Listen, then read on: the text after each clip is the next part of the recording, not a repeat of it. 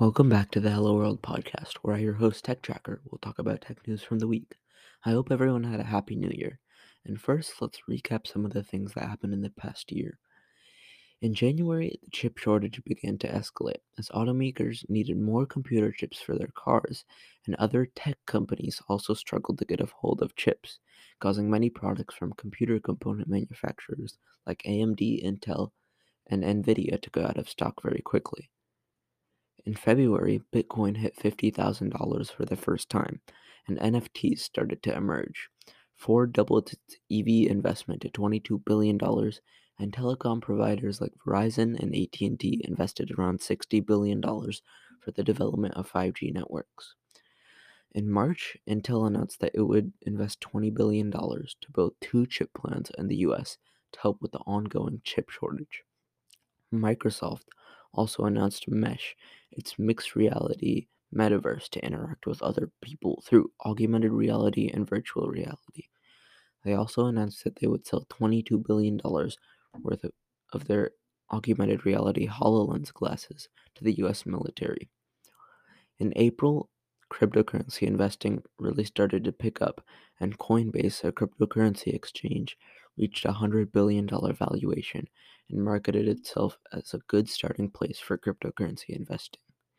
NASA also successfully landed their Perseverance rover on Mars, which was packed to the brim with technology to study Mars in module segments.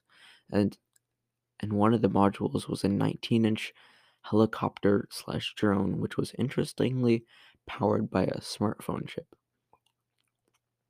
In May, Ford debuted their F one fifty Lightning, an electric version of their best-selling truck. Their production target has reached one F one fifty Lightning per ten gas-powered F one fifties. In May, Ethereum also hit three thousand dollars, and the Apple and Epic Games controversy started, where Epic was accusing Apple of taking an overly large cut of profit on purchases made in apps. In June, Google A I researchers trained an A I system to design A I computing chips. So essentially, they trained an A I to make more A I. Apple also held W W D C twenty-one, their annual developer conference, where they announced i O S fifteen and macOS Monterey. And Bitcoin became an official currency of El Salvador. In July, Facebook announced the Metaverse, a project similar to Microsoft Mesh, which allows you to interact with others through A R and V R.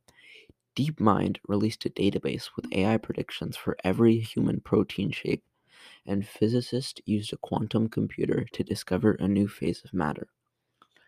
In August, Google announced their new Pixel lineup, which featured the Tensor chip, an in-house chip optimized heavily to run A I models. SpaceX also announced they would be launching space billboards for advertisement, and the chip shortage got so bad that companies would have to wait twenty weeks to get semiconductors. In September, Orca, the world's largest carbon capture plant, went live. In September, the iPhone thirteen was rumored to use satellites for some communications. Toyota announced their thirteen point six billion dollars E V fund. SpaceX sent civilians to space, and Rivian became the first electric truck maker to market in the U S. In October, Facebook had a whistleblower reveal internal company information. They also had two major outages, potentially a third, and a rebrand to Meta. Meta embraced the metaverse and Web three principles. To do this, Meta bought V R developer Within. In December, the log four j computer vulnerability hack surfaced and was devastating to many companies like Amazon's A W S, which hosts thirty-three percent of the cloud computing market and hosts big websites like Disney plus, Red- Reddit, and Netflix. The way the vulnerability worked was it utilized an issue with log four j, a logging library commonly used when programming in the Java programming language, which runs on three billion devices and powers services like A W S, previously mentioned, as well as financial systems and even games like Minecraft. log four j is generally used to bring information from the code out to the developer to ensure the application is running smoothly and correctly, but the vulnerability allowed for it to be reverse engineered so that anyone could inject code back into the application, which could do basically anything they want wanted. That's all for this week. Make sure to come back next week for some more tech news.